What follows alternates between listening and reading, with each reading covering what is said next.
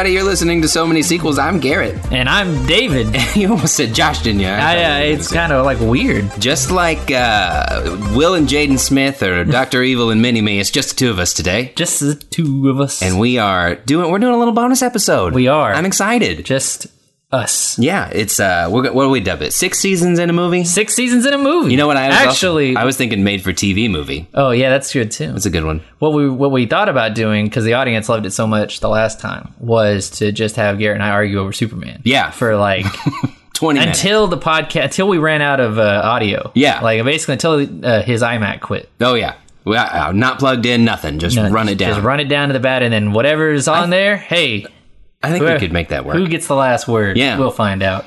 Well, but uh, instead, we're, we're doing this. we decided on something that's in the sequel realm. Yeah. you could say You 'cause could a lot look at it of that way. a lot of these are sequels to what came before, and that's movies that are adapted from TV shows. Yeah, Or see now the funny thing is there's two very two two distinct camps when it comes to this type of adaptation. I think I know where you're going, but go ahead. There are films that were adapted from TV shows that were that have no real connection, Mm-hmm. such as Mission Impossible or Twenty One Jump Street, Yep, yep, yep. or uh, what was another good one that was on the list? Uh, oh shoot, There- there's got to be like one of the first ones on your thing has to be one on the list. like the A team. I mean, that's kind of yeah. And then there's the other half, which is movies that actually feature the original cast and maybe some of the writing and, and directing teams from the show that came over and did a movie. So there's kind of two distinct ways to go about. it. We were talking about your, you know, your Star Treks. Mm-hmm. Yeah, We're talking yeah. about your, uh, your Veronica Mars. Yeah. We're talking about, uh, you know, Serenity. You know, Oh, as yeah. a film for Firefly, and uh, these type of things where they're, they're literal adaptations from the TV screen to the big screen, Yeah. um, as opposed to sort of like you know Dukes of Hazzard or Chips. you know, So, so I was so uh, again. You and I each made a list, and we I, I went through uh, the there's a Wikipedia page that I found, and I just made a list of a whole bunch of movies that were adapted from from TV. Again, from Twenty One Jump Street to Bewitched, uh, Brady Bunch, Dora the Explorer, some old, some new. Starsky and Hutch. Yeah, Starsky and Hutch. Yeah. And I looked at some of the run times for the TV shows and some of the release dates for the movies. And for the most part, most of the movies that have come out have come out years Yes. after the height of these TV shows. Yeah. And I'm going to use Bewitched mm-hmm. as an example That's a that's a great example. because the, the the TV show ran from 1964 to 1972. The movie came out in 2005. Yeah. Now, listen, I grew up watching Bewitched to an extent because Who it was didn't? it was on Nick at Nite. I Dream a Jeannie, all that stuff. Yeah, but I never clamored for a Bewitched movie. And certainly not with Will Ferrell. So who in there, right? And and a lot of these movies are the same. It's like they picked the strangest shows and were like 20 something years later, you know, it'd be great. Let's make a movie out of this. Why? Like who is looking at it and going, I think a Bewitched movie would be a great Yeah. idea. Yeah, 33 years after what could be considered the height of its popularity. Uh, maybe maybe only like 20. Yeah. Because like I'm sure in syndication it was still big for, you know, upwards of Sure, five, you got 10 you got at. Night, which is more modern now, but like TV Land plays some old Right. stuff, like Laugh TV. There are a whole bunch of TV shows that make their mark on playing those old movies or old TV shows. But here's my question. I mean, that would be like making a home improvement movie now. right. And like but here's my question. Who is watching these movies? Because like who's the appeal? You know? If you're if you're shooting towards the generation that watched that show. Yeah. My assumption, not being of that generation, and Andrew's not here, so he can't speak to it. Right. he uh, we like I don't feel like that audience would be like, "Oh, that's what I want to see." Right. I want to see a movie based on a TV show that I watched growing up that has none of the original people that I know. Right. Just the concept Uh, take the concept and then put in a bunch of young actors who more or less make fun of the concept for Yes. the entire film. That's what I want. Right. And then you have the their generation like so like my parents. Right. Who probably just would see it but like indifferent one way or another. Yeah. And then people like you and me who are aware of what it is but Right. have probably zero desire to Yeah, see it. So like why are they doing this? A prime example of Well, I guess we're gonna we'll talk about some of the the failures early on. Well, there's more failures than successes. I mean, honestly, I, yeah, we pulled up these lists and I was going through and I was just like, wow. I mean, it's like there's a big chunk at the beginning where you go like, okay, this is a successful franchise. Mm-hmm. Mission Impossible, Star Trek. That's like every other one is Mission Impossible and Star Trek when you pull up the list. yeah. And then you get down and you start going and go like, wow, I didn't realize there had been a not really as many as I thought there'd been. Yeah, agreed. But but also just not that many very good ones. No. And also there's we'll get into this later too. There's a third camp. There's animated ones. Yeah. The animated films. Uh but uh but like a show that I watched on TV Land as a kid that I, I actually thought was really really good. I I I probably was, you know, 8 and didn't know any better. It probably might have been bad even as a TV show. Mm-hmm. But I really liked Chips. Sure. Chips with Me was a fun show about motorcycle policemen. Erik right? Estrada. Erik Estrada. It was a blast. Hey, punch, right? Yeah. And then they announced the movie Mhm. is coming out, and it's got you know uh, Luis Pena, Michael Pena. Michael Pena. I'm sorry, what was I thinking of? Dax Shepard, and I thought, okay, that's a pretty fun cast. They're funny good guys. guys. I think that they could make this work. Sure. Movie comes out, it's god awful. Oh yeah. It's like what were what was it, it it's like they're the studios just happen to own the rights to these Mm-hmm. pr- products, whether it's Chips or Starsky and Hutch or Dukes of Hazzard or or what have you, and they go. Uh, we have Dax Shepard and Michael Pena signed to a contract to do a movie. What are some properties we got laying around that we don't have anything for? Someone goes, "Oh, we have uh, we have the rights to Chips." That's like, oh, that'll burn them out of their contract because we don't mm-hmm. want to be stuck on the on the phone for these guys or on the wire with these guys. Just throw them in that, and then they bring in some writers and they like watch the show and then they go, all right, here's what we're gonna make fun of because that seems it seems like a lot of these adaptations almost have like a certain level of contempt Yeah. for the show they're adapting. Right. I mean, with the exception of maybe Starsky and Hutch because Ben Stiller wrote, directed, and acted in that, I think, or mm-hmm. had some hand in the writing.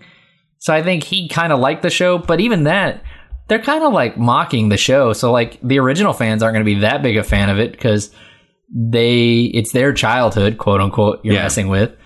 And then the sort of casual fans just going to be more or less turned off that it's just kind of like a non-serious film.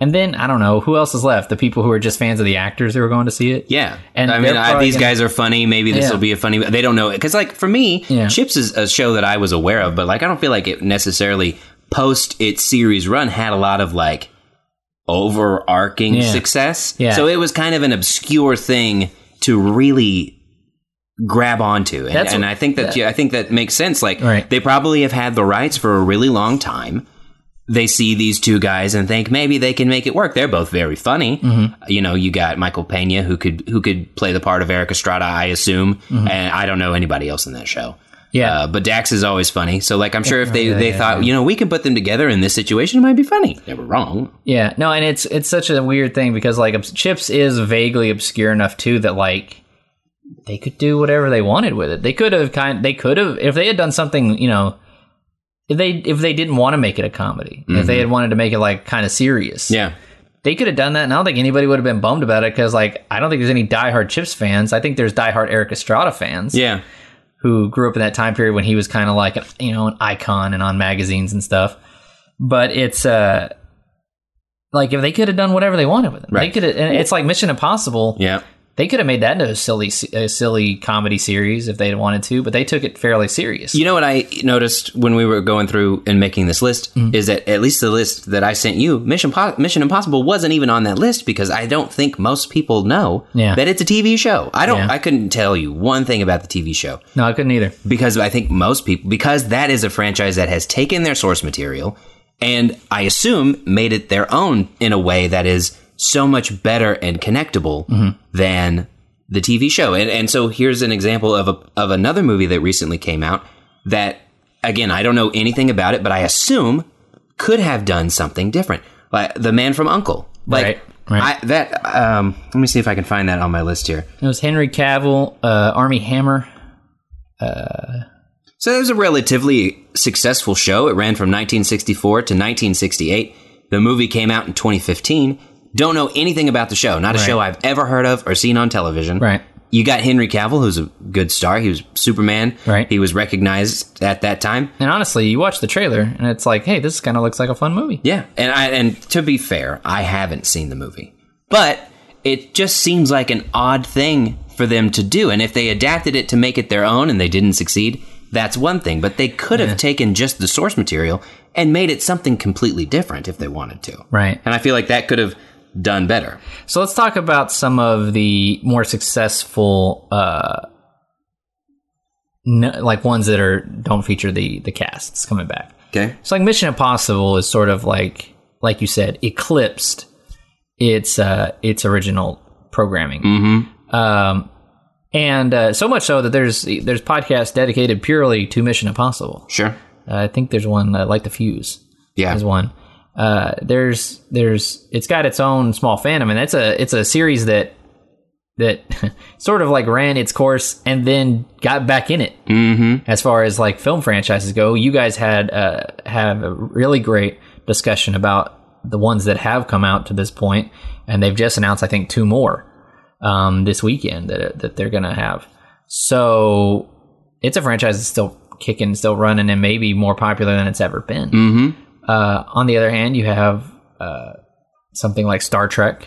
Yeah. We talked about. They've actually managed to pull off adaptations of two different uh, incarnations of that show. They had five movies based on the uh, original cast. Yep. Oh, I'm sorry. We were talking about ones that didn't have the original cast. I'm sorry. Uh, Well, I mean, but Star Trek also works because you look at something like Star Trek, and that is able to take, you know, that that show started in 1966 and is still going now with with current versions of it. So, like since 1966, there has been some form of uh, Star Trek on television or at the big screen. So, like, yeah, the original movies had the original cast. And then they went to the next generation. You had a few with they uh, transitioned that. Picard, Right. And then and but then they completely rebooted it because there was no TV show and nothing going on, and so Yeah. you had you brought back the original cast. Oh yeah, but right. with talk about the new yeah, tracks. but with yeah. Chris Pine and uh, Zachary Quinto, um, Simon Zo- Pegg, Simon Pegg, Zoe, Zoe Saldana. Saldana, like there are so many people, and they did a great job again of taking that original source material and updating it in Mm-hmm. a way that gets people interested, even if you're not Star Trek fans of the show. Like I never really watched a ton of Star Trek. I was Right. aware of it, but like those movies are still really good to me, and I don't have to know anything about the show Yeah. to understand what's going on. Yeah, and actually, the new Trek, uh, the newest Star Treks, and if you if you uh, look at like uh, their gross un unadjusted or anything like that, Star Trek um, from 2000, what was it, nine, with JJ the JJ Abrams rebooted Star Trek, uh, is the most successful TV adaptation box office wise. Yeah. um, made 257 million dollars. Um, and Star Trek, and the sequel to that is the number two, with only the only the Mission Impossible movies behind them. I mean, like it's after that, it's Mission Impossible, Fallout, Mission Impossible Two, Ghost Protocol, Rogue Nation, mm-hmm. and then you get to 21 Jump Street. Yeah. Now that's one that actually went the comedy route and seemed to succeed. Yep. With Channing Tatum and Jonah Hill, Yep. Yep. and took the concept, said the concept's a little bit. I mean, the show wasn't a comedy. Correct. The TV show wasn't a comedy, but they Yeah, went so- full comedy with the with the movie. if I remember right, Johnny Depp is a police officer who goes undercover to be in high school. Is yeah, I that think correct? he like goes Okay. undercover as a young Yeah, teenager. but he looks like a teenager. Yeah. right. Channing Tatum and Jonah Hill don't look like Yeah. teenagers in this movie. They take the same premise and yeah, they just crank it to eleven as far as the humor goes, and I think that is a smart way to go. Yeah, it seemed to it seemed to resonate as a comedy with most people, and it maybe I don't know because I think the title is very popular, but not a lot of people know. I don't feel like that much about Twenty One Jump Street. Maybe No. that's me talking I don't nonsense. so. I don't know, but from my experience, I never heard anybody who was like, "Oh, big big original Twenty One Jump Street fan." Maybe only because it's got Johnny Depp in it. I mean, I could see people being a fan of the show because of Right. the, the Johnny Depp factor, just because he has that weird magnetism that hypnotizes people into everything. Yeah, well, he was very young at the time too, so it's kind of like a before they were famous type situation. It's kind of like George Clooney on ER Mm-hmm. type thing, where it's like you go back and you watch in fascination, but I don't, I don't know, I don't feel like, I don't feel like until Twenty One Jump Street the movie came out, I even knew what the premise of Twenty One Jump Street was. No. So it changed. It, it it kind of like gave birth to a franchise, and they ended up making a sequel with Twenty Two Jump Street. That's how popular that has become. Well, and have you seen have you seen the Twenty One Jump Street movie? I haven't. I resisted them for a long time just because I wasn't a Channing Tatum person. And I just thought they looked dumb, but everybody had really told me that they were good, so they're on my list of things to see. But I actually haven't seen them myself. I've only seen bits and pieces of the first one. I'm kind of holding out because I figure it'll end up uh, coming out of the wheel at some point for the show. And so, for the most, to an extent, pull back the curtain here a bit. I sometimes avoid seeing uh, uh, uh, movies now that are in a series in case we come upon them, so that I can give like a fresh take Sure. for that movie when it comes up. I think that's on the list. I- But uh, check it should be. It's And, not, it uh, will be. Yep. Yep. Perfect. So I have, so I've kind of like I've had opportunities to watch Twenty One Jump Street, and I go, well, we might watch it later, and I wanted to be, I want to be ready for it. I think the only one that I actively uh, saw recently that I was like, okay, well, we'll we'll do this whenever was I saw the Lego Movie sequel, Oh yeah, yeah, and yeah. so I was like, we'll do it eventually. We'll come back to it. I'll forget some. of I'll forget most of what happens here. Going back to mm, successful franchises that have not that don't have the original cast. Uh, one of my favorites growing up, and it, again, it's been a while since I've seen it, but The Addams Family. Yes, with uh, Christina Ricci Mm-hmm. and Christopher Lloyd. Like those movies, you know, when I think of Wednesday Addams, I think of Christina Ricci just Yeah. because that show is so old and, you know, everybody knows the da da da da. yes, But that show itself, it looks like it, it was only, you know, four. No, that's the A team. 1964 to 1966 is Yeah. according to how long it ran. yeah, and then I'm pretty sure the Munsters lasted longer than I that. wonder how much longer the uh, like the animated series that kind of came out around the same time as the movies did. Yeah. you know, it's that kind of like the Addams Family has kind of existed in various in a couple different formats, and there's even a new Addams Family coming out this year, Yeah, exactly. And, I- and uh, an, an animated version of it. a new animated uh, like uh, I, I'm I'm not sure what style to say it's in. It's kind of in the style of the the really really old, I guess, uh, political cartoons that the Addams Family kind of came out of. It's kind of that inspired by that design, but I guess it's sort of like a faux stop motion kind of look. They look like claymation kind of characters. Yeah. But um, that's one where they it's kind of in the vein. So there's there's a couple of these movies that are like this. It came out in like the mid '90s. There were adaptations of of TV shows, but specifically live action adaptations of cartoons. So you have like Addams Family, The Flintstones. Yeah. Um, this technically isn't one I what the, the, the it fit in the category that I just said, but it kind of does. Is the Little Rascals. You know, uh, what else did they make? They never made like a Jetsons movie. The Scooby Doo. Yeah. You know, like these like live action mixed animation style of like old cartoons or Hanna Barbera cartoons or something like that. That sort of had a mixed run in like the mid to early uh, nineties. You had Fat Albert. Fat Albert came that that uh, fits in that category of like these live action adaptations of Well, you still have that now. I mean, the Dora Explorer movie just came out this That's year, true. and there's an animated Boots in there. Right, exactly. So we so it's not necessarily something that's gone away. I think they've just either gotten better at it or they just do it. It only comes up every once in a while. Um, but there's definitely been a steady hit and miss. I think you could say ratio with it. Yeah. there are because even amongst the franchises that are successful, uh, there's kind of hit and miss elements. Like even Mission Impossible got was you know was very popular for a while, but then sort of like died down after Mission Impossible three, and then sort of came back up out of nowhere, like we talked about. Yeah. Um, I want to point out one before we move on to uh, casts, like uh, like the whole film cast going to and doing a movie. There's one that I don't think a lot of people would know is based on a show. It didn't really spawn a franchise, and it didn't. Uh, it, actually, I think, is considered by a lot of people just to be a like solidly good film, and that's the the Fugitive. with, yeah, I uh, saw that on the list. I had no with, idea. It was uh, with show. Harrison Ford. Yep. Yeah, it was a TV show, I guess, in the seventies, sixties. Um, I wrote it down because I was stunned. Uh, 63 to 67. Yeah, so I mean, like, it's almost like it's kind of funny because I would say, like, almost automatically, it would have to be like at the top of anybody's favorite TV ad- TV adaptation. Yeah. because it's just a good film, and I don't know how similar it is to the TV show. I've never been able to go back and watch. I wonder if that's something I can do now with streaming. If like it's available somewhere, I'm that I can go back and somewhere. actually watch the TV show and see like where it matches up. But The Fugitive is like uh, I don't know if it won any awards, but I know it was like I mean it's one of the most referenced movies uh, in pop culture. Mm-hmm. Uh, from the one armed man to Yeah. diving out of the out of the tunnel to you know I didn't kill my wife. Yeah. I don't care.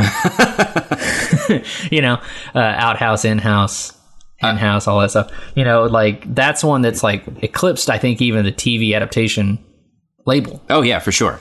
Um, another one that I wanted to bring up before we, again before we move on. It's not to that same level as like eclipsing because the TV show is such a cultural phenomenon still.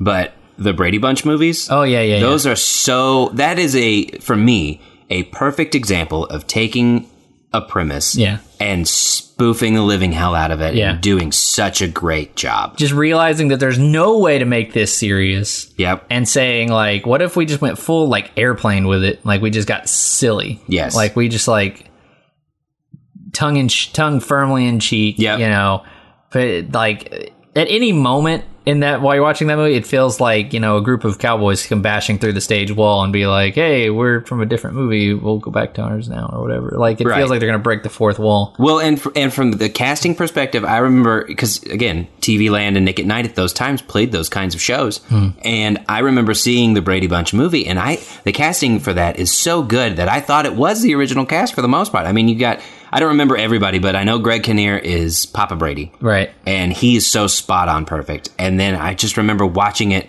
and that there's a scene where Greg and Marcia are sharing a, I think the attic as a as a shared bedroom, Mm-hmm. Right. And they have a sheet between them, and they're you know undressing and getting ready for bed, and it's that weird like lighting of a sheet, and Mm. it's just so funny. But I again thought it was the real people, so it just put this whole like, what is going on with the show? I would have I would I remember seeing this show this movie early on and then I would have like we I would have like sort of like uh uh crisscrossed memories. Yeah. Where I was like, Oh yeah, when that happened on the show, and then I'm like, was that the movie? yeah, Like and then I started thinking like, were the movies canon? You know, like what did her what did did uh did Mrs. Brady's husband disappear at sea? right. You know, like is that the is that the story? Yeah, yeah. Like I couldn't remember because I know that at the end of uh, a very Brady sequel, I think is what it's called. Yeah, Uh, uh, her husband returns, and it's the professor from Gilligan's Island. Yeah, yeah. you know, and his ex-wife is like Jeannie from Who I Dream of Jeannie or some nonsense. You know, like so it's like uh, they really like bring the whole TV land uh, universe yeah. into into like becoming like a whole thing with crossover but um it's uh that's like going like saying like hey let's just do something funny and i i honestly thought for a while that i like dreamt those movies because Mm-hmm. i was like were those real Yeah. i watched them at like three in the morning Yep. on like some on like who knows what channel Yeah. but uh yeah, that's a that's a fun show. You know, like there's a couple other ones that stand out that didn't get franchises that probably could have. Get Smart with Steve Carell. Yeah. had The Rock and Hathaway in it. Uh, Maverick, you know, it's an, an old Western show. Mel Sure. Gibson was in that. But uh, but now let's move on to to the shows that really like. I think uh, I don't know what Abed meant when he said six seasons in a movie. That was a reference to the Cape. I know it was a reference to the Okay, Cape, okay, okay. but I don't know if he meant that the Cape would get six seasons and then a movie Yes. with the same actor and the same cast. But that's how I've always right. interpreted it. Sure. Was you know you're gonna get six solid seasons and then you're going right to a film. Which Yep. to me, I always thought he meant the re- basic reference there was Star Trek: The Next Generation because that had seven seasons and this the movie it's for the first movie with uh with the Star Trek characters came out the same year that the show had its finale. So like it went like right from TV to the big screen, and then it was in movies from there on out. And so I was so I've I did a little bit of like trying to dig around and find okay what shows actually had movies come out while they were running or right up to when they were running. Sure. It's a fascinating group. Um, I think some of the favorites that we could list are uh, the Muppets show Sure. and the Muppets movie. Yeah. The Muppets movie came out um, during the Muppets show's fourth season, and I think they ended up doing two more seasons after the Muppets movie came out. But like hitting that show at like the height of its sort of like recognition, Yeah. And uh, the Muppets movie is obviously one of I think it's one of uh, it's a great. I mean, it's terrific. I was watching a clip from it the other day that was the Fork in the Road clip. Oh, just yeah, yeah, laughing, Uh, remembering it. But um, uh, uh, the uh, the SpongeBob animated movie, mm-hmm. the first one anyway, came out uh, while they were in the middle of what is called season three of SpongeBob. That show was on forever. Yeah. I feel like I was. I thought I thought I was a lot older when the first SpongeBob movie came out, but it came out in 04. So that means I was 14. Mm-hmm. It means you were probably just over 14. 14 or 15, yeah. Yeah. It came out in 04, and SpongeBob debuted in 98. So I am stunned that SpongeBob is that old. I know. I thought it was a 2000s thing. he's about to hit, uh, he's about to hit 20. He's the last remaining original. He is. He's like the he's he's been he's the Simpsons of uh, of kids Nicktoons. Speaking of which, the Simpsons the movie. Simpsons, which was in season 19 Yeah. before its first movie came out. You would think that like the Simpsons was so popular so, for the 90s, so like that like they would have put a Simpsons movie out in the 90s. Yeah. But it didn't get its first film until 2007. Uh, yep. 2007, 19 seasons into its into its run. I mean, it's obviously still going. Right. Disney talking about making a new Simpsons movie. Spin-offs is another Simpsons movie. So, like- the Simpsons movie itself, for me, has always been a perfect example of the Simpsons series, where like the first half is great, Yeah. and the second half kind of tapers off a little bit. Oh, the, S- the Simpsons movie? Yep. Oh, okay. I was gonna thought you meant the, the show as a whole. And Also, like- that the first half like, of the Simpsons is great, and then the later the, The- second I- half of the the series has been. Well, I feel like the Simpsons has got to be one of those shows. I feel like Family Guy is this way because it's been on for a long time now too. Is it's probably really good for a while, and then it's not that great for a while, and then it's kind of good for all of a sudden out of nowhere again. And Yeah. then it's like because that's how I think shows that go on for that long, like they're just kind of naturally that happens. Like they'll cycle out writers, and a new group of writers come in who watch the good stuff, and so they're Mm-hmm. like bringing back all the good stuff. And then like they leave, but the, the you know those the next group came in and they were more into the crap that was Yeah. kind of in the in between. Yep. So it kind of goes from two. It kind of goes to, to such extremes because you'd think, okay, a show has to be fairly fairly popular, fairly established before you make a movie, right? They waited 19 seasons to make a Simpsons movie. They waited uh, something like almost 20 years for a Simpsons movie. Then you go to like the opposite end of the spectrum. They made South Park movie two years after South Park debuted. Yeah. South Park had had like 28 episodes, and they're like, yeah, make a movie, make a feature length film. Trey and Parker, Trey, what Trey Parker and Matt Stone can just do whatever they want. I know, and it's and uh, and they've kept going. They haven't made another movie since, but they put that South Park movie out, and uh, it actually changed my whole understanding of the show. Yeah. Like I, I, I had a certain opinion about the show. I watched the movie, watched it all the way through, and I was like, oh, the show's actually. I think I'm actually like the show for some reason now. Yeah, like, yeah. so you have so you can so some shows like it's like takes forever. Some shows it's instant. Uh, Twin Peaks had a prequel Mm-hmm. film as opposed to a sequel. It had a movie. Uh, I can't remember the actual title of it. Hang on, let me pull it up here. Uh, Twin Peaks: Fire Walks with Me. So that came out uh, after uh, Twin Peaks, and then obviously before the revival. Yeah. had we just had. Uh, we talked about X Files. X Files has had two movies. It had one that came out uh, after its sixth season, so it's one of the few to actually do the exact The six seasons in the movie, yep. Uh, and but then came out, and then they did three more seasons. Yeah. and then they did two more seasons, uh, something like a long time ago. You know, like a way way later. Um, And we And then you can go. We uh, discussed on this podcast here. You can go back and find those old episodes of the X Files and even the Mission Impossible series. Now, I don't want to spoil it for anybody who wants to go listen to the X Files stuff, but uh, you guys talked about, I think, probably the, the kind of big difference between the two because that first X Files movie actually performed pretty well. Yeah, Uh, the second one didn't perform well at all. Mm-hmm. It sort of, uh, got a different vibe. yeah, it did had a and did that new vibe because I figure I, I don't know maybe Josh watched it more than you did. Did that new vibe influence the new take on the show they've done recently? Uh, I didn't watch a reboot of the season, so I can't answer that. But I don't think so. I don't think so. Interesting. Interesting. Um, so there is one show. Oh, here's another one. Just just for your sake, though. Uh, Mighty Morphin Power Rangers. Oh yeah, we'll talk about that. That had three seasons and Yep. then went right to the big screen. We, we will certainly talk about that. There is one show because the thing about the about the uh, X Files is that they uh, they kept going, but there is one show that did six seasons exactly and a movie with the original cast, and then they did a sequel as well. But we'll, we'll- I don't want to mention that. There's one show. Okay. They did literally six seasons and a movie, and that's it. and it is Sex and the City. Oh lord. they did six seasons of that show. They did a movie four years after the show ended with the original cast, the whole group, and signed it off. And then they did Sex and the City too, but we won't really talk about that. I don't know. I can't even talk about it. I never saw the show. I, never know. saw the movie. I know, but I wanted to bring it up so bad because it's what uh, it's it's the truest. I know there's a- statement. I know there's a Mr. Big. I don't know what that means. I assume I know what it means, but I don't Eve's actually the know. second one, I think. I like her. Alice Eve's great.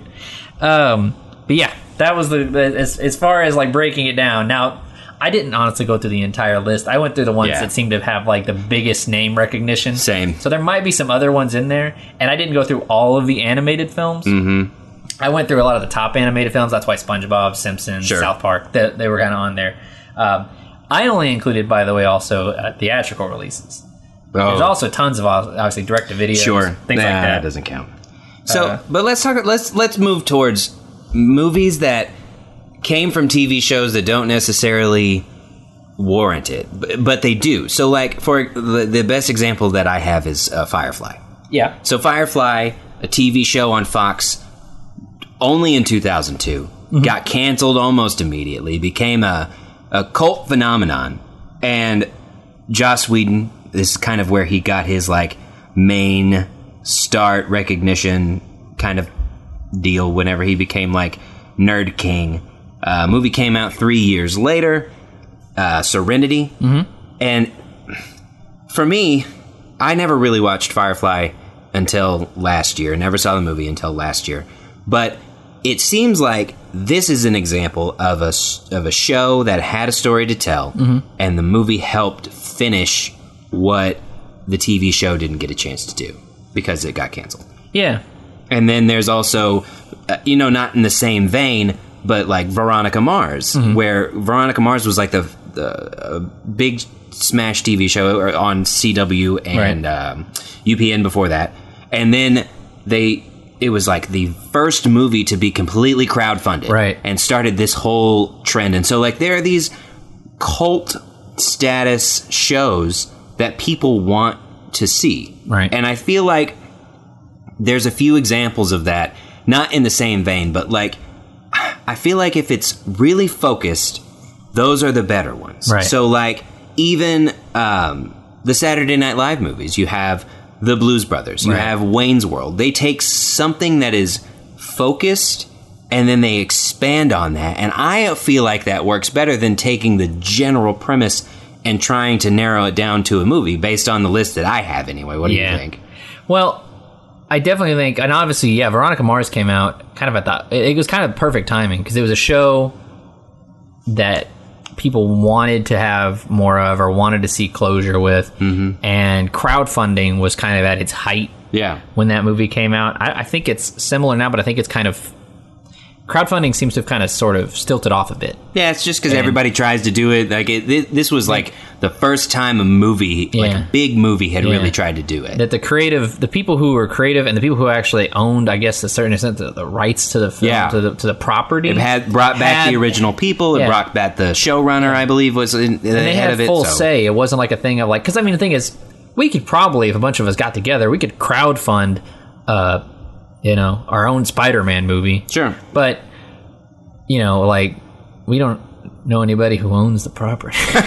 you know what I mean? Like it's not the situ- so it's a situation where like the right people at the right time had the perfect tool to get that sort of thing done, and it was like pure power to the fan mm-hmm. to like achieve something like that, and that's the really the to me the real hard part is you can focus in on what was good about it and you can kind of take that but it's really hard to determine like well a little bit like we were talking about earlier like how big is the fan base for this Right. can we release uh you know uh, uh what was the one you said before veronica Firefly or Mars? Sir Firefly you know like if we make a serenity movie is there gonna be the fan base there or is it you know like you know like how uh, other than like letters you Yeah. know and stuff and like email and things like that do we you know like how do we know this thing's not gonna bomb and it- serenity didn't necessarily do spectacular No. at the box office but it did show that like hey there was a fan base that did want to go see it and Right. when when you have like the original creators working on it it definitely sends the right message it's a situation on the opposite end where it's kind of confusing. Yeah. Or it's like, well, who did they think was going to come see this? Right. Well, and I feel like Serenity did a good job of you don't need to know what it's connected to. Like Right. You can watch Serenity as a standalone movie and enjoy it. Now, Right. if you've seen the show, you get more satisfaction out of it, but you can indeed watch that movie not knowing anything. Mm. Yeah. And it's been so long since I've seen the Veronica Mars movie where like I can't remember exactly, but I would imagine that it's kind of a similar process where if you know the backstory, it certainly helps. But you don't absolutely have to. Yeah, well, And I think that's how you have to play it if it's a cult status thing where Yeah. it's like, okay, it's a very delicate line to walk is making the movie feel like it's a, like it's accessible to a new fan and accessible to someone who's seen literally everything. yeah. Um, that's the big. That was the. That's kind of the big hang up with any time they try to do something like this. And uh, you know, we we talk about comic book movies a lot, and they have an element of that. Mm-hmm. But also, they're. I think it's a lot more approachable. Uh, just because you just go like, well, hey, you know, at the very least, I know going in, it's a kid who walks on walls, Yeah. know, or something like that Right. with a TV show, you come in and there's like if the movie is too geared towards the fan, the like the hardcore fan, then it's like "Whoa, I don't understand all these relationships and references they're making. What are they talking about? I'm so confused.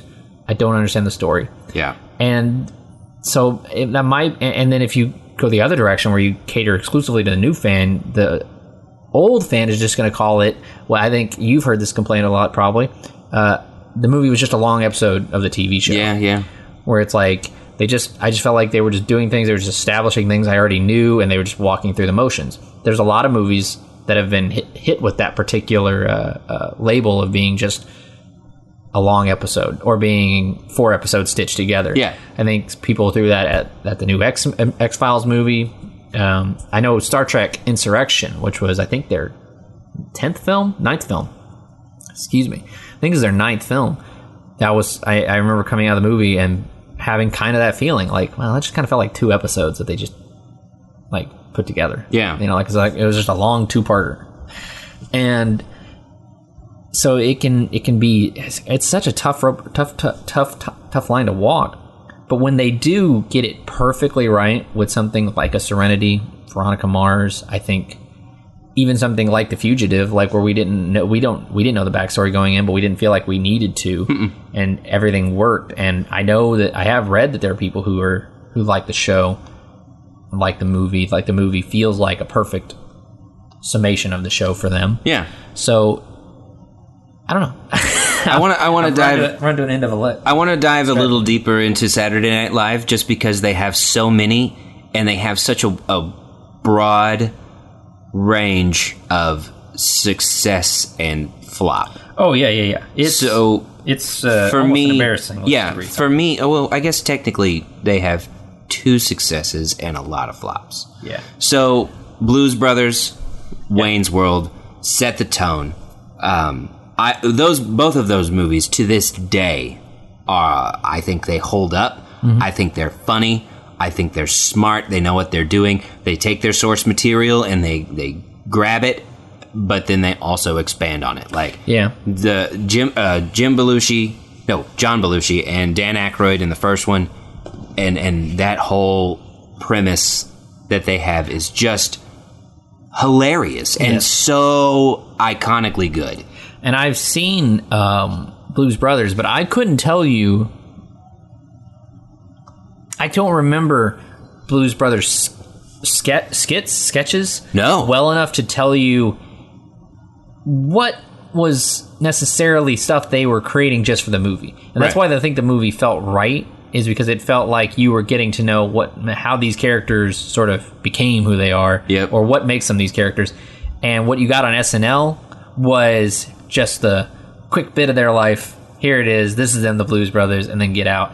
And so, like, you were seeing them in little bits and pieces, and here's the big story that like is behind those Yeah. little sketches. And I think Wayne's World kind of felt like that too, because Yeah. they didn't stick with just like, okay, it's Wayne's World. They have a public access show. We're just going to stay in the public access show the whole time, or something silly like that. They were like, well, here's what Wayne's World looks like when they leave the set, Right. and it's you know what happens when you put those characters into what could be considered real life, even though the real life of Wayne's World kind of tailors to Wayne's World a little bit Sure. um, in terms of its general feel, especially in the sequel. Yeah. But there's a there's a it it, it uh, for whatever reason has a good gel to it. I, I still love watching Wayne's World, and there are other SNL movies that I kind of liked at the time, but I don't like wa- rewatching now. Right. Something about it just doesn't work. Those are really the only two. Um, you know, Coneheads is fine. I don't have a problem with Coneheads, but like I don't Yeah. want to watch it. Coneheads, I'm not going to sit down and watch it. it's really good if it's like Saturday morning, Yep. and you're you know like 13, and you really got don't have anything else. To do. Yeah.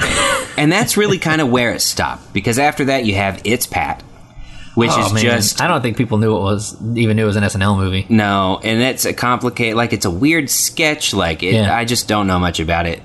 Uh, but then you have one of the most iconic sketches and I- one of the worst movies, A Night at the Roxbury. Oh yeah, yeah, yeah. See now I like a Night at the Roxbury, not because it's a good movie, Yeah, yeah, but just it's- because it's so bad. Yeah. and because it's it's so like I don't know why they thought that one was one to go with, And that's- I can't tell what the what the thought process was there. and that's kind of where SNL seems to have gone. Like, you know, that you have Blues Brothers 2000, which you don't need. Um, I've not seen it, but I mean, Jim Belushi or John. I keep doing that. John Belushi's passed away at this point in time. They bring in um, John Goodman, who is iconic in his own right and has great chemistry with um, Dan Aykroyd. But like, why? Right. Why would you make a sequel to that Right. so many years later without the original the, people? The, the thing, the thing, especially with the sketches with SNL movies, movies based on SNL characters, is they are inherently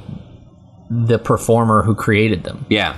I mean, obviously, there's the writers that go into it as well, but today, you look at it, we wouldn't watch a Stefan movie starring anybody but Bill Hader. If it's not Bill Hader, then it's not really Stefan. It's Mm-hmm. Yep. somebody doing an impression of Stefan. Yep. And you can get away with that for like, you know, something like Star Trek, where it's like clearly it's a different time period. You know, like we can't have Shatner and Nimoy and them doing the same things they used to do. But like, SNL might be a situation where like the performance of those characters is purely the performer, Yeah. as opposed to, you know, you can you can like uh, a character like uh, Ethan Hunt is written to be played by could have been played by anybody, and Tom Cruise could have easily not been Ethan Hunt. Yeah. They could have given that role to a bunch of different people, and it probably would have worked. But you can't give Wayne to Adam Sandler and expect it to be anywhere close to the same type of movie. Yeah. Um, all due respect to John Goodman. Yeah. And and he's he's great, but like it is like that character in our heads and in, in his in his essence is whatever Jim Belushi did with it. Yeah. So John. excuse me, John, did I say Jim too? Yeah, it's my fault. It's just from saying Jim so many times. yeah, times. well, I watched according to Jim. Like Jim, Jim is the one that's most of the time forefront in my brain. um I also just watched uh, Little Shop of Horrors, and he's in that. So like, he's in, he's in he's in my brain right so now. so I I think what are the other ones on that list? Like Superstar, Superstar, Uh, The Ladies' Man, and uh, MacGruber. Oh, MacGruber. See, now that was like the most. That has to be the most recent attempt. Yes, right. They haven't is. done anything. No. with an SNL character. And that one looks like it was in 2010. See, now MacGruber is a character that I feel like there was potential there because, luckily, like he he the character exists in basically forty second sketches. Like he's not a long term character. MacGruber. You know, it's just Yeah. like, what are you gonna do now, MacGruber? Boom. You know, and like so, like there was room there to like have like a really long, uh, like a you know, expand the concept. But really, MacGruber But- or MacGruber is just a spoof of MacGyver. Yeah, yeah. So And like even then, that's kind of where I feel like a lot of those things went. They weren't necessarily original things. Like I like the Ladies' Man a lot. I think that's a funny skit. But like uh, that's uh, Tim no Tim Meadows Tim Meadows where he gives love advice. And he has oh, like a a radio show. yeah, the, the lady of the man. Yeah, yeah, okay, I remember like, that now, I yeah. think that could have been done good, but everything is so like spoofy and kind of silly, Mm-hmm. and I just don't think they have any like solid characters anymore. Like they don't have Well, they they characters like do, they but they I think they wisely have figured out like, hey, you know what? Maybe these characters don't work in long format as Yeah. well as, or at least we don't know how to quite do it because like. Like Stefan's a very popular character. Sure. I think if if John Mulaney and Bill Hader tried, they could potentially do a movie with that. But would it work? I don't know. I don't know if we want to see Stefan Right. outside of his, you know, like what does Stefan's world actually look like when he goes out? You know, this old band aid by the side of the road Exactly. all that like you know like it doesn't it's not gonna match and it's always the joke there that like stefan's version of reality totally doesn't mesh with the you know our version of reality um what's another really popular character they have right now um i'm a really big fan of oh i'm a really big fan of one that jonah hill does uh, but it's this little kid who's like 6 and he's always taking his his uh, parental figure Oh. to I think I know what you're uh, hibachi places Yeah, yeah. and he's like, Mom, chill out. I'm six. My mother here has never met, uh, you know, a, a gracious man in her life. God rest her. I'm joking, mother. I know you're still alive, or whatever it is that he, you know. Yeah. It's a really hilarious bit. I think that they're that's very funny. Obviously, it wouldn't necessarily work as a as like a full length movie because like. What's the what like the conceit being that Jonah Hill's playing a six year old for an Yeah. entire film, but uh, the most oh you know what so it's not actually on snl anymore but the closest thing they had to like a really hit pair of characters probably was the digital short adam uh, uh, andy samberg and justin timberlake characters Oh, sure. i don't know what their you know ca- character names are Yeah. but the the the dick in a box Yeah, yeah, mother lover characters probably could have pitched that into a movie I'd of watch just these Justin two Timberlake silly Andy dudes Samberg movie in a heartbeat. I think that might that could have had legs. We probably would be sitting here today going, "Man, that was a bad idea. Yeah. Totally killed the whole con." Like I can't even watch those sketches now. Yeah. but um, there's there, that you'd have the element there that you could bring. You could also be like a weird musical yeah. with Andy Samberg and Justin Timberlake playing these goofball characters. But yeah, I, I, they don't create characters to that level anymore, and I think that NBC or Universal or whoever it is that's in charge of doing that Yeah. has probably figured out. You know what? Maybe not. These SNL character, these SNL movies never work as great as we want to. We're never gonna have another Wayne's World Yeah. or Wayne's World two. We'd settle for that. So let's move on. You and I, did you make a list of like some of your favorites? I did. Okay, so so did I. So let's move up to that. But I just want to list a few more that we didn't really go over. Uh, you had a whole bunch of Ali G stuff. So like Oh, yeah, Borat, yeah, yeah. Bruno. That all started from his show. You got the Alvin and the Chipmunks series. Oh yeah, Um, Avatar: The Last Airbender. Entourage. Baywatch, Entourage, uh, Charlie's Angels, which is getting another reboot for some Mm-hmm. yeah, yeah. reason. I can't figure out why. Yeah, people just I don't know. I think people just love the concept. That I mean, you know, three spies. Yeah. Three women spies. Uh, Dragnet, which starred Tom Cruise. Yeah, yeah, yeah. You You got Tom Hanks. Tom Hanks. That's what I meant. Yeah, yeah, yeah. Uh, Dudley Do Right. That's all I knew about that. Uh, did you know that The Equalizer was a TV show? That I did. I, um, I, I found out because of this. yeah, had no idea. I Those didn't realize. I movies with. like that uh, movie a lot, don't you? I've never seen any of them. Oh, I love me some like? Denzel. Out of time. Oh, I'm sorry. Which were you thinking of? I thought The Equalizer was like a Jason Statham film. Oh no no no! That's a transporter. The Transporter. Transporter. Um, let's see. George of the Jungle, GI Joe, Right. Inspector Gadget, I Spy, Jackass. I Spy was a funny movie. I, I used to watch a lot as a kid. Really, I, I don't think I've seen that one. Well, it's, it's it's not great, but it's pretty funny. Lost in Space, all of Monty Python, uh, Mr. Magoo, Winnie the Pooh, Pokemon, uh, Rugrats. Yeah, like an endless list of Pokemon movies. Oh yeah, there's so many. Um, and I think those are uh, Transformers, Twilight Zone, Yeah, I guess you'd have to count Transformers. The Wild Wild West. Yes, the Wild Wild Wicked Wicked Wild Wild yeah, West. Yeah. that's upsetting. So, so again, a lot of the ones that they make, and I, this is a problem that I have, are just I don't feel like things that people want to see. And I think that you got to look at it if you're if you're an exec.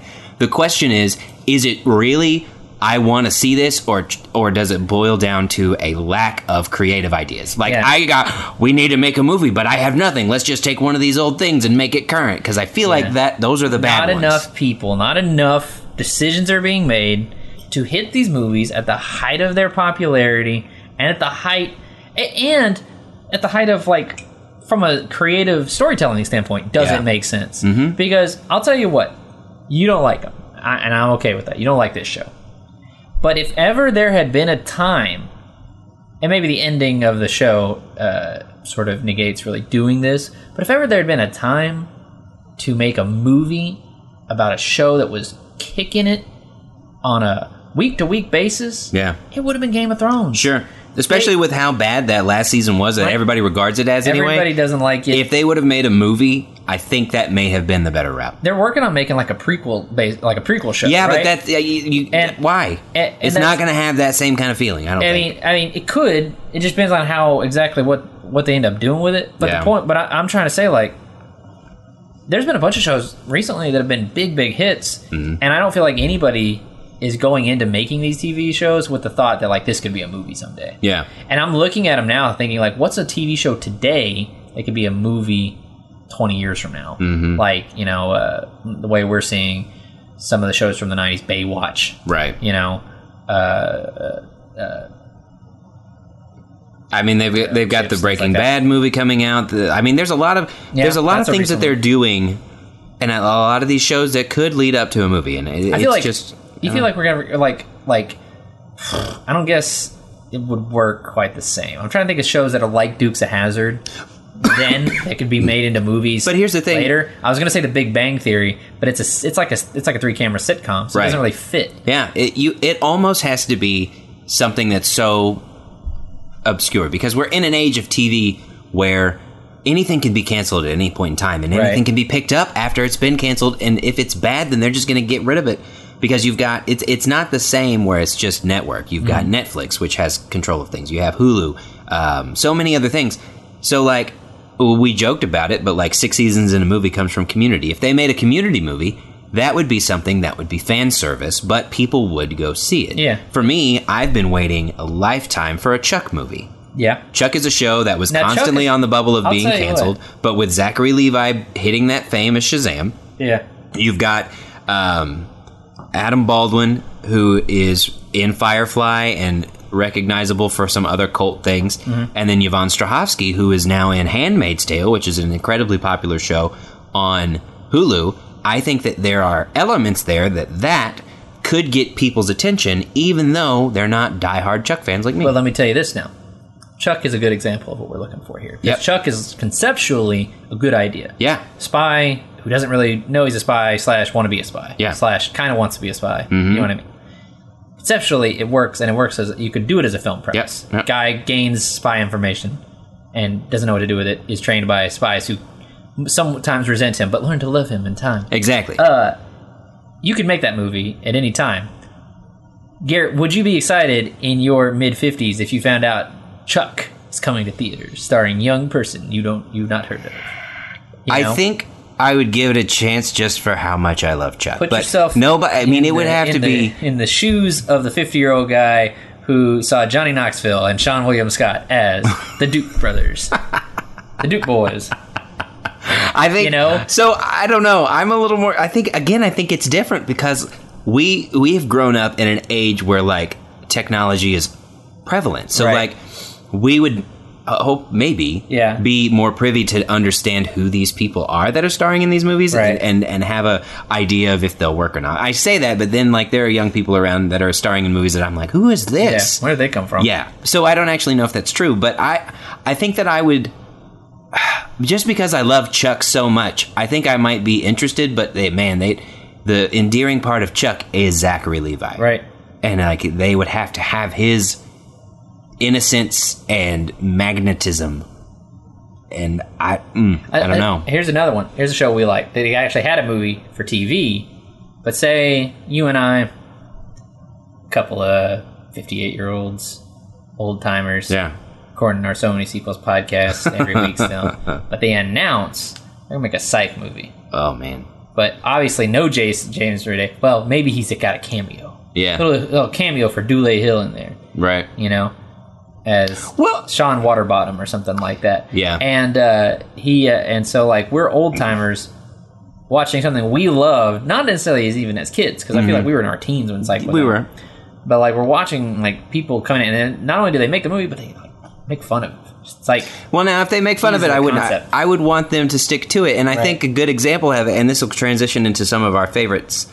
Uh, I think I think the Power Rangers reboot right, is a good example for me because I don't know most of them. I didn't recognize them. Like I've I, as their careers have continued to blossom, mm. I know to, I know a little more. I like obviously Bryan Cranston, Bill Hader, Elizabeth Banks. Those three are like bankable names that you can put in there and be like, oh, that's interesting.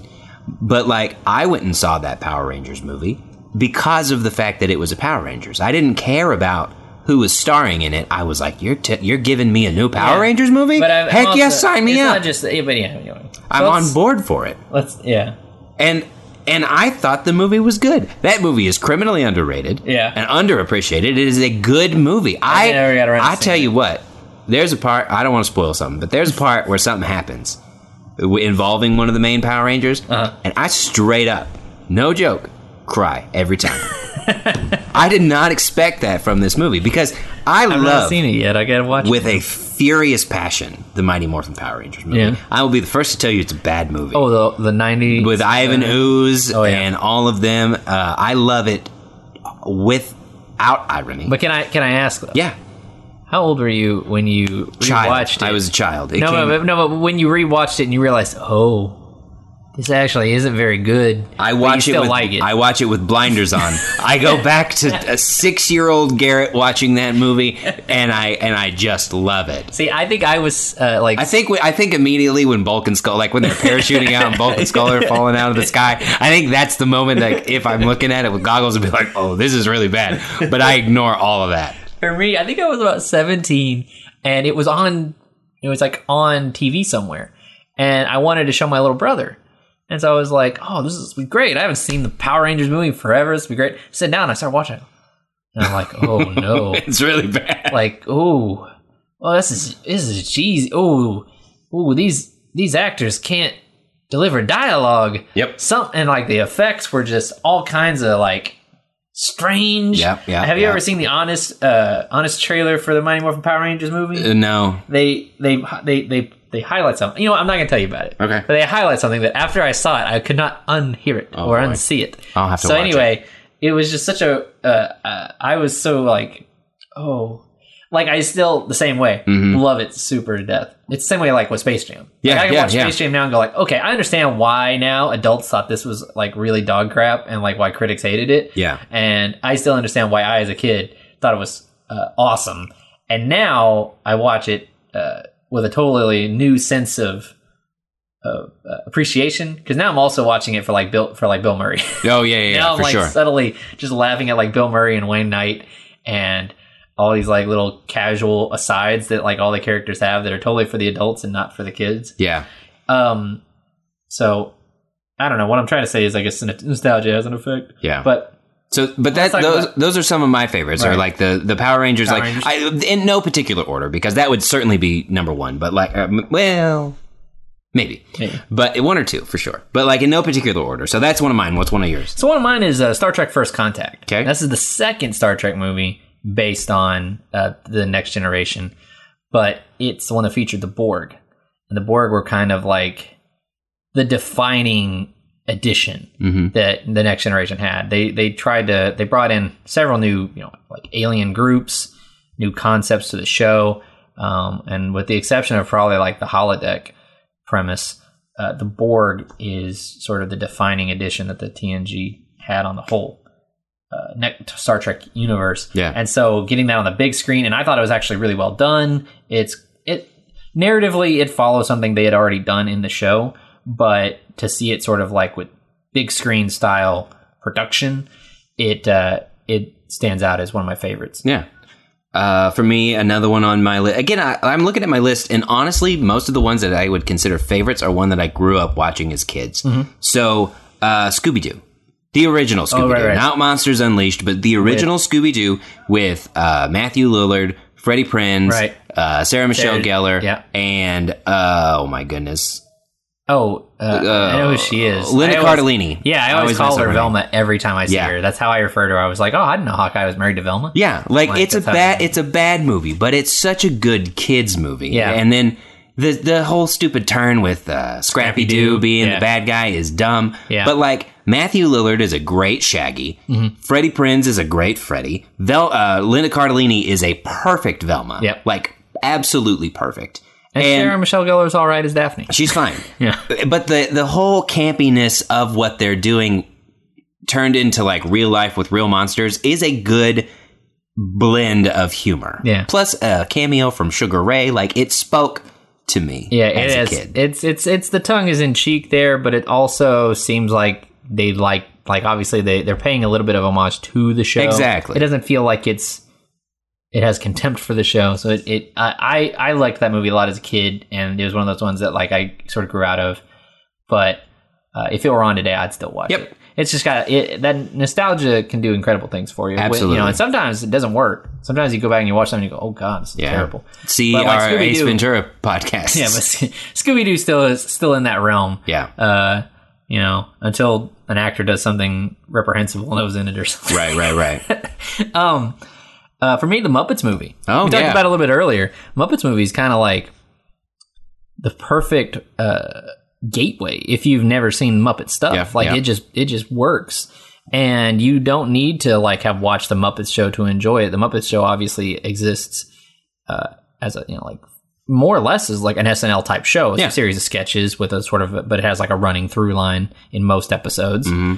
But like the movie, it's just like a straight up coming of age style movie uh, with Kermit the Frog and Fozzie Bear and Miss Piggy, and it just uh, it's heartwarming to watch. And so uh, it's it's one of the best decisions made that somebody said, you know, I think we could do a movie with this. And Yeah. luckily they let let the you know like they didn't get in their way they said hey this is you guys know how to do this so like we'll help you with whatever you need production wise and you guys just do whatever you want to do with the story Mhm. with the and you know with the performances the actors that you want in it just do it Yep. so i gotta go with the muppets movie Uh, I've got uh, again. uh, We've we've the, the ones that are I'm going to list are bad. Like I will be the first one to admit, but like I love them so much, oh and I I, still worry i got a couple bad ones Um, right in a row here the the Flintstones, the original Flintstones, Oh, not yeah. the not John the Viva Rock Vegas. uh, John Goodman, perfect. Um, Fred, um Wilma. Zelensky. I can't remember. sorry. I can't remember the woman that played Wilma. oh i'll look it up I've gone blank. Uh, but uh, oh no, uh, Rick Moranis is Rick a perfect Moranis, Barney. that's it Um, oh, uh, Rosie O'Donnell is Barney's wife, and there it's just so good. I remember as a kid, I thought that that movie must have been like must have nailed it hmm because I remember my mom saying um, that she was not a big fan of Rosie O'Donnell, but she totally nailed Betty Rubble. Yeah, She said She did. She gets that laugh perfect, is what my mom said. She Absolutely. laughs just like Betty Rubble. Elizabeth Perkins was Wilma, That's right. and then And then you got uh, Halle you Berry, got a young Halle Berry, Kevin as- McLaughlin. Yeah, it's it's just there's so many great people in this in that Yeah, movie. it's just it's like they and they were like they were like let's tell a somewhat adult story with this, not Yeah. like risque or anything, but like they didn't like it wasn't like a necessarily a super childish movie. yeah, Um. So, uh, and a surprise appearance by the B-52s. yeah, who doesn't love that? Right. Uh, another one I got on here we talked about earlier is uh, the fugitive. I won't talk long about. it. We talked about that a minute ago, but we uh, we briefly mentioned Wicca Wicca Wild Wild West. Yeah, yeah. Love it. Oh, Lord. It's bad. Don't It get me is. wrong. Didn't realize how bad it was until Oh, yeah. until I watched it like Same. six years later or something. I was like, oh my goodness. And to think that I Will. Smith passed up being Neo, to do that, I movie. know. And There's even a song on one of his albums where he says something about "I recover from the Wild Wild West." Yes, and I was like, "Yeah, you did somehow." people hated that movie. Yeah. Um, but it was uh, for a whatever I was nine year old kid. That was exactly what I wanted movies to be. I- it was cowboys and robots and weird uh, fake nonsense and Yep. Salma Hayek. It was everything I needed in a film. I remember going to McDonald's and getting a Happy Meal or something because they had the Jim West sunglasses. So I had those for a real long time, and I thought I was the coolest kid. Oh yeah, yeah, yeah. It was great. No doubt. And I, uh, I, and you know, he's a tremendous actor in everything.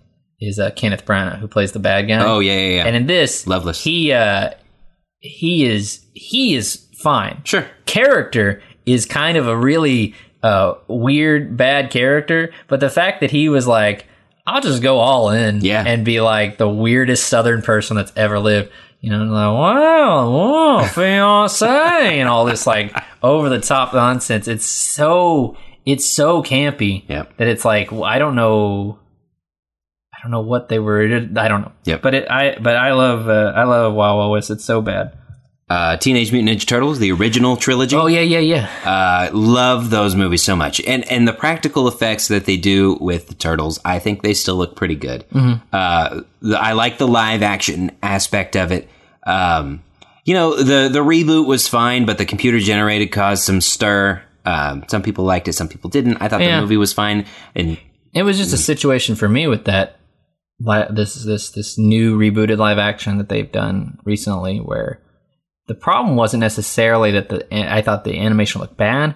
I just thought it didn't look consistent between the four of them. yeah, So like they all four of them looked like too different to me. yeah, And so, like, if they had kind of had a, and obviously, when you're doing like I think uh, the, the live action rubber suits that they had, they Yeah. looked fairly similar because like they probably only made like one mold. I think those were Jim Henson made. I think they were. I Yeah. think they were part. I think Jim Henson, uh, his company at least, Yeah. worked on those. So if they had kind of had a little bit more, like they looked like the same, that they looked like brothers to me, but they kind of look like each one of them is like totally different. Now, granted, I know who cares, Yeah, but that was that was the only thing that, that stood out. So like, uh, I think technically they looked for the most part fine. Mm-hmm. It's kind of incredible when you see like the before and after of how that effect works. Yeah. or how they do that. But, uh, but uh, but in terms of like people get like all butthurt about the story and stuff. But like, if you want to go back and watch the cartoon, I mean, it was Right. a really over the top, silly cartoon. Yeah. Like, why would you, why wouldn't the movies be silly and over the top? Yep. Uh, here's another one for you. We talked about it. I think we mentioned you mentioned it anyway. Lost in Space. Yeah. Now, this is a show that I uh, I only saw in old old reruns, but the film I did was not, I, this was another situation where I was not young enough, I was not old enough to realize that this was a bad film. uh, I thought it was great. You know, it had uh, if you look at the cast too, William Hurt. Mm-hmm. Uh, you got uh, Gary Oldman. I forgot he was in that. Yeah, Gary Oldman plays the bad guy, and he's terrific. You have uh oh shoot. I always want to call her Elizabeth Banks, but that's not her name. She's uh she was on Scrubs. Elizabeth Shue. No, uh, Lost in Space. I feel like my dad just now the way I said that. Lost in Space. 1998. Matt LeBlanc is in it. Yeah, it's got Joey, uh, Matt LeBlanc from Friends. He is a big part of it. He's uh, he's the pilot. Uh, oh, Heather Graham. Oh, That's what I was trying to think of. Heather Graham, very young Heather Graham. You got Mimi Rogers. You got Lacey Chabert. Right, right, right. Secretly, uh, uh, you know, like if I weren't very happily married, Lacey Chabert. if you're single, I'm pretty fetch.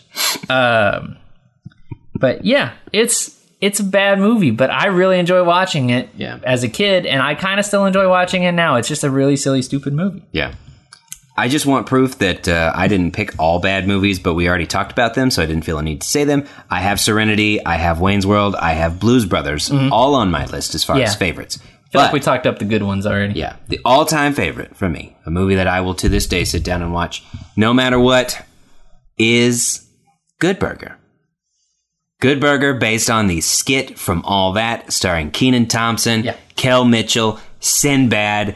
There is a, a, a brief appearance from Carmen Electra. Is Coolio in that? Coolio's not in it, I don't think. Um, but that movie is just everything about the 90s that I loved from start to finish. Uh, all that is one of my favorite shows. Kenan and Kel is my favorite Nickelodeon show. And I truly will just sit down and watch this. And I think that I that is a it. good example of, again, it's not a good movie. I understand that. Yeah. But it also does what Wayne's World and Blues Brothers did for all that. Now, I'm not comparing those Yeah. movies, but Yeah. in a sense of what it did and expand upon a specific thing that is as close as Nickelodeon can ever get. I, I want to say this to the listener at home. You may not know Garrett as well as I do. uh, but after having gotten to know Garrett over the course of, what, seven years? Six years? Yeah, long time. This is totally on brand. this is like, like if Garrett could dress as a good burger character, he might. I If you would, get like if you I would be Ed for you should have done that when you went to uh, the Wizard Con. You should have just gone as a Good Burger employee. Welcome to Good Burger, Burger, home of the Good Burger. Can I take your order? you would have looked like Drake Bell, hood, you know, going to going to Good Burger. Um, I feel like one that shouldn't be left off of a, a favorites talk is uh, uh, is The Simpsons. I, it's not Sure. necessarily my favorite, but Yeah. I, I enjoyed it, and I and uh, I enjoyed I enjoyed the SpongeBob movie when I was younger. It was a, it was an all right movie. The Rugrats movies and stuff like that. Sure. Um, but uh, I think I'll finish out by saying uh, the South Park movie. Classic. Uh, yeah. I really dug it, you know, and I it was one that I watched after I I watched it several years after it had come out. Like I didn't I didn't watch it in in 2000, but uh, sometime around like 2004 2005 I, wa- I I got to see that and I saw it uh you know the, the actual cut and see it it wasn't like the TV TV cut or anything like that. I actually saw the, the theatrical Yeah. release cut and uh, I was like wow this is it was insane and uh, it's up there in terms of like changed my mind on on on how I viewed the show, how I thought about a lot of things. It was, it was it's a surprisingly mature movie if you can get through the uh, the profanity and a lot of this the uh, the uh, sexual content, Right, all right, that stuff, right. all the stuff that you know South Park for. Yeah. Like, and that's the premise of that's basically the premise of South Park is if like you can sit through all of the offensive stuff that they do, they'll actually sneak in like a really like a strangely uh, uh, uh, salient point at the end. So, so like I um uh, I'm gonna throw that one on the favorites as well, and then uh, I have a little detail for you too. Yeah. If uh, if if that's if that's all we got, Yeah. is that all we got? Yeah, we're running along, so uh, we'll start to wrap up here. So I got so uh, in terms of uh, money. Well, we were gonna look up the tomato score too. Yeah, we may not have time for that. So uh, we uh, we uh, the highest grossing uh, film we talked about was uh, Star Trek, the highest grossing TV adaptation. sure. Um, if you look at ones that only it's it's only the original cast reprising, then it's Star Trek: The Motion Picture, Mhm. the very first Star Trek movie. Um, that's uh, adjusted for inflation. Unadjusted, Good it's burger. a pretty tight race between two movies. okay. It's the Simpsons movie, Yeah. Oh, that makes sense. In South Park? no, Oh. and Sex in the City. Oh, Jesus. Sex in the City is the highest grossing. I want you to hear this from me. Is the highest grossing TV adaptation starring the original cast that is live action. Goodness gracious. Think about that. I don't want to. Yeah. But uh, before we wrap up, there's a real quick list that I want to run through of the other ways. So movies that have been turned into TV shows. Oh, that's all. That's a much smaller list. I Yeah. think. So uh, I'm not going to go through all of these. Uh, Four Weddings and a Funeral is one of them. Uh, the Dark Crystal, which has just come out on Netflix, is Mm-hmm. Yeah. a TV show now. That's a real recent one. Um, let's see what else we got here. Uh, Honey, I Shrunk the Kids. I think that's a relatively new show that's coming out on Disney, if I'm not mistaken. Yeah, I think they had a they had a show that was based off it in like the early 2000s. Maybe that's didn't what really it was. go long. Yeah, I think like they've got a new one that's coming out. Yeah, bound to be better. Yeah. Oh no, maybe that's Man of the House. I don't know. Uh, Jack Ryan, Oh, right, right, right. Yeah. yeah. Clueless, Buffy the Vampire Slayer. Buffy People- the Vampire Slayer is probably the, the, most successful. the, one you would put on the front of that list. Yeah. that's on like a that show went on for like what nine seasons, It was a very long and it had time. spin-offs itself. Yeah, it was a very long time, and I don't think a lot of people remember the movie because it's not a great movie. Mm-hmm. Um, I enjoy it quite a bit, but uh, Limitless was a TV show for a while. That's uh, true. Criminally underrated. Fargo, another one that's oh, right, has right. been turned into. probably a top one too. Yep. Uh, Psycho, the Psycho. Bates Motel, was based on that. We're gonna get a Star Wars one here very soon. We are, we are indeed. Mandalorian based on a based on the universe. Yep. Uh, Daredevil. Oh, right, right. So there's a there are a lot that go in the other way, and I feel like it's uh, Silence of the Lambs with uh, Hannibal, which Oh is a yeah, amazing Yeah, yeah, show. That's a good one. Such a good show that no one. That's a good one to point out. Um, but there are so many that, and I, and I feel like it may, it, you know, you can, I feel like it's easier to take a movie and expand on it. Like you can take that world and give it something bigger. Mm-hmm. And I think that a lot of times you can have success. A lot of animated movies do that too. Um, Well, you, I think there's like Kung Fu Panda stuff. yeah, there's a Beetlejuice animated series that's based on the movie. There's a there's a uh, I think there's a How to Train Your Dragons show. Is Yeah. there? Maybe I'm getting. I think so. I think you're right. that with like something else. But Friday Night Lights is a one that's pretty successful. oh yeah, that's a that's a big one too because that's a movie that didn't even like really have any premise of being like a show. Yeah. you know, or like a, a series of films. Yeah. so yeah, there, that's a conversation we could have another time too. Yeah, movies absolutely. that became TV shows. Yeah. But I think that's all we got now. Yeah. So you can find us online at facebook.com slash so many sequels, Twitter, Instagram, all of that stuff. We are streaming all over the place. Yep. Wherever you can find a podcast, we are there.